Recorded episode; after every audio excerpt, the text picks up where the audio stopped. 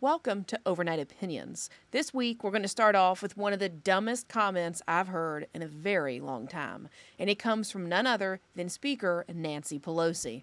Uh, China is one of the freest societies in the world. Don't take it from me. That's from Freedom House. Let's it's talk a, strong a little bit. democracy, Yeah. courageous people. This was my initial response. What you just said is one of the most insanely idiotic things I have ever heard. Earth to Nancy, can you read? That is, in fact, not true, according to anyone. Even the website you mentioned at Freedom House doesn't say that. So let's go take a look at their global status report map. Oh, What do you know? China is clearly labeled with the lowest marking of not free. They've received an overall score of 9 out of 100. Their political rights ranking is a negative 2 out of 40, and their civil liberties ranking, with a top score of 60, got them a mere 11. The very first sentence in their overview about China says, and I quote, China's authoritarian regime has become increasingly repressive in recent years. It'd be one thing if old Nancy just fumbled her source and facts a little bit and meant to quote something else, but to sit there and actually say they are one of the most freest societies in the world not only goes against, you know, common sense, but it goes against Nancy's own thoughts. So let's go back in time and take a little gander through Nancy Pelosi's brain. I must warn you, it's soaked with alcohol, so it might get a little weird at times. But anyway, back in 1989, after her first full term in Congress, old Nancy criticized China for violence against Tiananmen Square demonstrators. The following year, she held a press conference right outside the U.S. Capitol and said, I quote, First, the Chinese authorities gave us a massacre, and then they gave us a masquerade. At the time, she represented one of the largest Asian American communities in the country, and she helped to fight and make sure that thousands of Chinese students could stay right here in the U.S. Also, they wouldn't have to return home and face persecution. And not only did she fight George H.W. Bush over this legislation, she went on to fight the next president, Bill Clinton, over his efforts to normalize trade relations with China, all over her worries about Beijing's human rights record. In 2008, she cajoled then President George W. Bush, demanding that he boycott the Beijing Olympics. In fact, she said, I quote, if freedom loving people don't speak out against China's oppression of people in Tibet, we have lost all moral authority to speak out against any oppressed people. The next year, in 2009, she helped to squash then President Barack Obama's pick for National Intelligence Council over comments the man made merely about Tiananmen Square. Just comments. And he was gone. That same year, she traveled to China and gave the president a letter demanding the release of political prisoners. And more recently, she called for a diplomatic boycott of the Beijing Winter Olympics this year in the winter, back in like February of 2022. Why? Well, because there are abuses against Uyghur Muslims. So you have to ask yourself it'd be one thing if old Nancy just got her sources fumbled and quoted the wrong place. But why is it that six months ago, China was so bad we had to boycott the Olympics to now they're one of the freest societies in the world? I mean, that's that's pretty stark contrast. Nothing changed that much in six months. Could it be because I don't know, she's a politician and she's crooked and she'll do anything for a buck or to win re-election, just wants a giant total horse and pony show for attention? Or maybe maybe it's something else. Little corruption? Did you know that Nancy Pelosi's son is an investor in a Chinese tech firm? That'd probably be reason enough to make you butter up to a country and protect your kid's job. Maybe old Nancy should just lay off the hooch for a second. You know, it's not a good idea to drink and then make public policy. Although we should really be raiding Nancy Pelosi's liquor cabinet to see what she's been a drinking, The FBI instead decided to raid former President Trump's residence at Mar a Lago this past week. By now, you've probably heard all you really want to know some of the items they took out, what the search warrant was, what it contained, that they're going after him for classified or top secret documents he might have, including targeting him for the Espionage Act. So we're not going to recap all that because, to be perfectly honest, mainstream media has that covered top to bottom. There's really nothing else they're talking about. But on a lighter note, if you ever feel stupid one day, just remember this highly trained FBI agents conducting one of the most famous raids in U.S. history prepared a receipt of items seized that would go on to be scrutinized by every news outlet and millions of Americans. And guess what? They made a typo and spelled top secret T O P E. I kid you not. Go look at the warrant.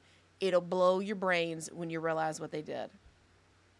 The second thing I want to talk about about the raid has to do with how the press has covered it. Wouldn't shock anyone if I told you that the mainstream media is pretty biased and fairly crazy about 99.9% of the time. But now they're starting to play word games.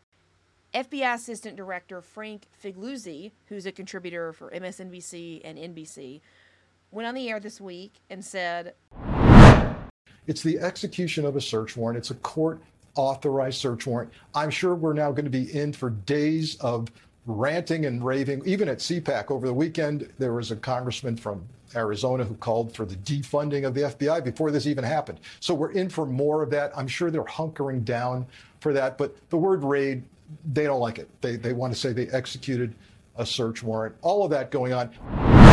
You know, they've been calling it a raid until all of a sudden that sounds weird to them. I guess they think it sounds too much like something a MAGA supporter would say. But as this man said it, they changed the lower third banner from FBI raid to search warrant right in the middle of the coverage. Like they're just going to do some sort of Jedi mind trick, and now you're never going to use that again. Probably the real reason they don't want you to say the word raid is it's going to conjure up all the crappy things that the FBI has done to the American public in the past. Hello, Waco. Hello, Ruby Ridge. Going after seemingly innocent Americans who weren't charged with anything and just murdering them because, well, they're the FBI and they can do it. They're basically our version of James Bond. They have a license to kill. The third and final thing I'd like to bring up about the raid is a soundbite from Joe Scarborough in his show Morning Joe. He went on a very weird rant talking about the raid because, of course, it tickles his fancy. It just really frosts his ass at some of these MAGA supporters. So he was acting like he was going to help out the Republican Party, despite the fact that, you know, he's really not a conservative or Republican anymore. He just likes to pretend to be. And after going on and on about the fact that GOP candidates are underperforming. I don't exactly know where he's getting that either. It's all likelihood going to be a red wave come this fall and going to sweep the midterms. But anyway, he went on this rant, and I'll just play the clip, and you'll know what's weird about it right off the bat. They keep careening closer and closer to a cliff of political oblivion. And Americans can see it. They can see how hypocritical this Republican Party is. Yes, I understand people are upset because they're going and going, this is war. This is war. Let's tan our testicles. This is war. They're so they're so extreme. I don't know about you, but I don't want to think about the word testicles and Joe Scarborough in the same sentence. But this isn't the first time that Joe Scarborough has used testicles when making some sort of political analysis. That's right. We found another clip. Go back more than a decade ago, and he was talking about Rush Limbaugh and George Bush. And well, just take a listen. I would be careful uh, if I had put my testicles in a blind trust for George W. Bush for eight years. Mm, that's one I'd way be of putting careful, it. careful. First use of testicles on Morning Joe? I'm trying oh, to maybe. Just, God, no. No, ab- oh, absolutely no, not. actually. Testicular first. But Yeah. there are there are a lot of people on the right that in fact did put their testicles in a blind trust Third. for the past eight years. Why is Joe Scarborough obsessed with talking about testicles? Is that why is it that Joe Scarborough likes to compare things to testicles? Is that as big as his brain can get? Is to bring up somebody's junk? it makes me think he must be so curious about testicles because he doesn't have any. Let's take a look at a news report now from NTD. If you've not heard of them, they're a global TV network. They've been around for about 20 years, and it was founded by Chinese Americans who fled communism. So they definitely have an angle and a way they look at the world. But still, just take a listen to this news report they put out on vaccines, death, and what's going on in Taiwan. In Taiwan, the number of people dying after their COVID vaccination is exceeding the number of deaths from the virus itself. Taiwan's health authorities say that as of Monday, deaths after vaccination reached 865, while deaths from the virus are at 845. Vaccines currently offered in Taiwan include AstraZeneca, Moderna, Pfizer BioNTech, and Taiwan's own vaccine, Medigen. Out of the 865 deaths after vaccination, over 600 were from AstraZeneca and nearly 200 deaths after Moderna shot. So what's going on here? Because so what's going on here? It's not the first time that we've seen a paradox in what the number should be because getting a COVID-19 vaccine should prevent you from getting really sick and at least dying, right? Or at least that's what government and health officials have been telling us. So, when you compare this to other nations, take for instance Canada, we see that there's a trend going on. Just a few months ago, it was reported that four out of every five COVID 19 deaths were amongst those that had been vaccinated. Now, let's put a pin in these facts for just a moment. Pfizer has been forced to publish their vaccine trial documentation every month. Rhodes Scholar and feminist icon Naomi Wolf has been going through those documents with a bunch of other volunteers to see what's exactly in those and why they wanted to keep them hidden for decades. What did they want to suppress? She found that they had an unusually high death rate from their clinical trials 3.7%. But Pfizer went ahead and continued with their trials. Now, the number of deaths could be higher as that number only indicates the number of deaths that Pfizer decided to investigate.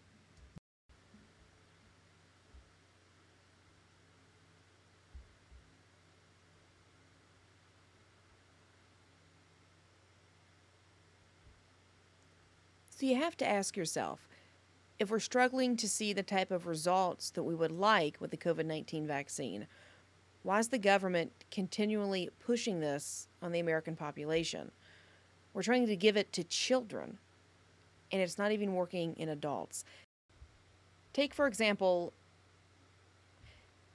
take, for example, the giant, take, for example, Pfizer's COVID 19 vaccine. When they got it approved for children aged six months to five years, you would think that study would be pretty comprehensive. But in fact, their study only included three children. Moderna got theirs approved as well for kids aged two to five even though that company only showed an efficacy rate of 37%. So if we're seeing the vaccine fail adults around the globe in terms of still catching COVID 19 or having a higher death rate from COVID 19, why are we pushing this vaccine on children? So, really, why is it that we're giving a vaccine to children that is failing adults?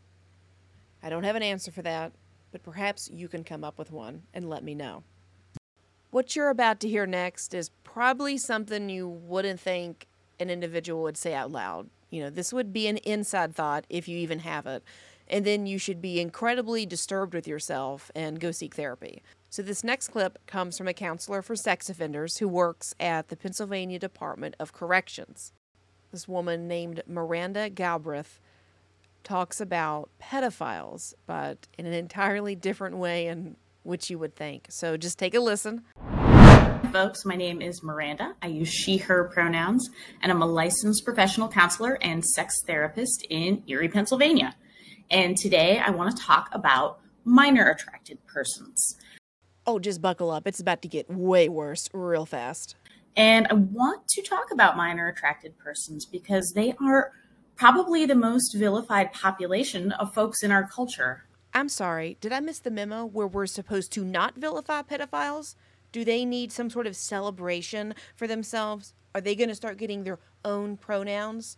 Just wait until we start having pedophile pride parades. I'm telling you, it's coming. And most folks are making incorrect assumptions about them without actually knowing much about them. Um, I know that you like to diddle little kids because you're a sick, twisted pervert that needs to be taken out back and have their dick cut off. That's what assumptions I make about you. And those assumptions create harm for an already marginalized population. I would hope pedophiles are marginalized. You may have noticed that I'm using the term minor attracted persons, sometimes abbreviated to MAPS, instead of the more commonly used term pedophile. And I'm doing this because the term pedophile has moved from being a diagnostic label to being a judgmental, hurtful insult that we hurl at people in order to harm them or slander them. Well, I hope we are judging pedophiles for being pedophiles, and I hope that their feelings are hurt by being called a pedophile. They diddled kids. Who gives a rat's ass how they feel? I also prefer person first language that recognizes that any label we might apply to a person is only part of who they are and doesn't represent everything that they are. I prefer that pedophiles get the shit beat out of them by other inmates every day until they die. We are all people first with many different facets or parts of ourselves. And this includes folks who are attracted to minors. Folks that are attracted to minors? By this logic, does that mean that murderers are lovers of mortality? So, to start with, let's talk about what a minor attracted person is or who they are a pervert, a degenerate, a child diddler, just to name a few. This term simply means that the person has an enduring sexual or romantic attraction to minors. They've not chosen this attraction, just as the rest of us have not chosen whatever our attraction is. You don't get to choose to be heterosexual or to be gay or, or whatever you are, and you don't get to choose to be a minor attracted person. Well, what do you know? being straight, gay, lesbian, bisexual, transgender, intersex, or asexual is no different than being attracted to minors. What the? Some minor attracted persons are attracted to a specific age range of minors, while some are not. And some minor attracted persons are exclusively attracted to minors and are not attracted to adults at all. Some minor attracted persons are also attracted to adults. Good God Almighty, I never thought I'd live in an age when we would be too woke and politically correct for a show like To Catch a Predator. I guess that would be considered offensive now. Enough weird crap for now. Let's move on. There's been a lot of talk this past week about the IRS and how they're growing in size. There's been a lot of talk this week and criticism from the right about the IRS getting bigger. So, is the IRS really doubling in size?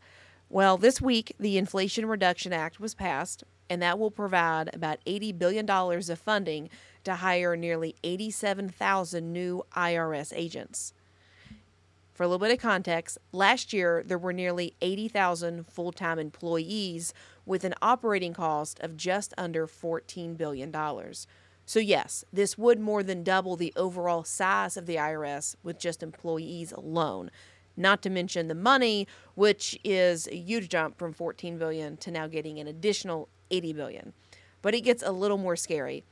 These agents are earmarked for enforcement, particular division. As of 2018, there were nearly 35,000 enforcement employees. So, as the whole IRS doubles in size, it will all be squeezed inside the division that audits and enforces compliance.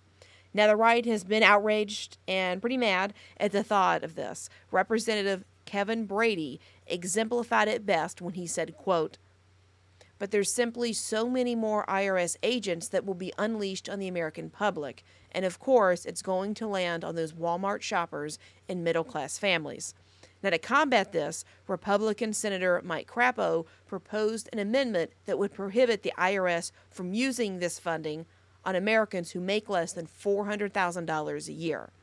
But this amendment was blocked by Senate Democrats. So, what is going to happen when we have 87,000 new IRS agents? You know, You might think that it's going to go to monitor billionaires and make sure that the wealthy, the elite, the 1% pay their fair share, but that's a lot of IRS agents. Right here in the United States, there's just over 600 billionaires. So 87,000 agents aren't being hired to go after the 1%, the wealthy, the billionaires, as Sanders would say. They're going to be coming after you. Democratic President Jimmy Carter once said that the federal income tax system is, quote, a disgrace to the human race. So I can only imagine what he would think about it now, doubling in size. Be sure to tune in to next week's Overnight Opinions right here on Ladies Love Politics. In the meantime, head on over to TikTok and follow the account so you can get daily news updates and much, much more.